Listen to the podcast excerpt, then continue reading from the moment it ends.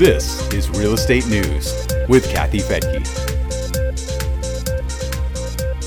Tension between the U.S. and China has spilled into the U.S. real estate market, with specific concern about the ownership of American farmland. There's new legislation by two House members that would prohibit the purchase of farmland by Chinese citizens. There's also an increasing number of states that are approving or considering similar limits or bans including one that's creating a lot of controversy right now in Texas. I'm Kathy Fettke, and this is Real Estate News for Investors. A headline in Fortune warns Forget the Chinese balloon, selling farmland to foreign nationals is the real worry. You've probably been following the balloon incident. It was first spotted by a cattle rancher in Washington state, although defense officials said the next day that they were tracking what they suspected was a Chinese spy balloon. U.S. officials allowed it to float all the way across the U.S. before it was shot down with a missile off the coast of South Carolina. They reportedly felt it wasn't a threat as it made its way over the American heartland, but they also wanted to prevent injuries as the mammoth balloon and its equipment fell to Earth. Officials say the balloon created a huge debris field from what they're estimating was a 200 foot tall balloon carrying surveillance equipment. One article by CBS News described the equipment as the size of two or three school buses. The article cites intelligence officials who believe the balloon was operated by the People's Liberation Army, which is the main military arm of the Chinese Communist Party. China initially claimed the balloon was being used to monitor the weather and accused the U.S. of overreacting to its presence. Legislation that would ban the purchase of farmland by individuals or entities linked to the Chinese government was introduced shortly after this incident. It's called Prohibition of Agricultural Land for the People's Republic of China Act, introduced by Congresswoman Cathy McMorris and Congressman Dan Newhouse, both Republicans from Washington state. McMorris said on her website, Agriculture is Eastern Washington's number one industry.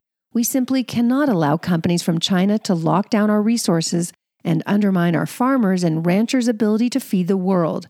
She says prohibiting the Chinese Communist Party from purchasing farmland in the U.S. is a no brainer. McMorris says that six states have already enacted laws prohibiting the foreign ownership of farmland, including Hawaii, Iowa, Minnesota, Mississippi, North Dakota, and Oklahoma. The New York Times reports that 11 states are considering legislation restricting the ownership of farmland or real estate in general by foreign entities. That information comes from the National Conference of State Legislatures. Texas is one of the states wrestling with that issue right now. The proposed legislation would expand on a bill passed a few years ago called the Lone Star Infrastructure Protection Act. That bill was a response to the purchase of 140,000 acres by a Chinese billionaire to build a wind farm close to a U.S. Air Force base.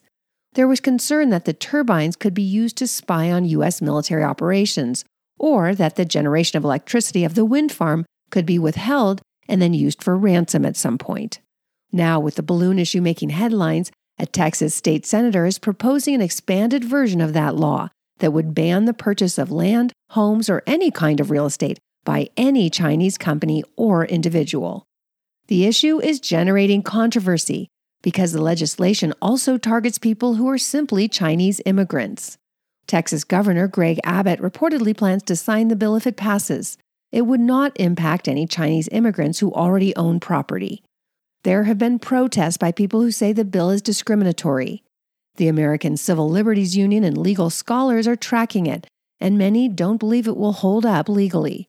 One University of Texas law professor says the bill would raise a host of constitutional issues. As for how much farmland is already owned by Chinese entities, Government data shows that ownership has been growing slowly over recent years. At the end of 2020, Chinese owners controlled about 350,000 acres of farmland, which isn't a huge amount. It's only about 1% of the 3% of farmland owned by all foreign entities and individuals.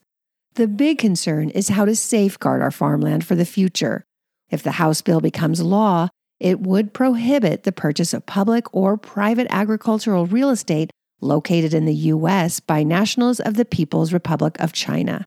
You can read more about this issue by following links in the show notes at newsforinvestors.com. And when you're there, hit the join link for more up to date news and data on the U.S. real estate market. It's free to join and takes less than a minute.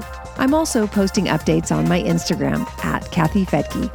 Thanks so much for joining me here on Real Estate News for Investors. The views and opinions expressed in this podcast are provided for informational purposes only and should not be construed as an offer to buy or sell any securities or to make or consider any investment or course of action. For more information, go to newsforinvestors.com.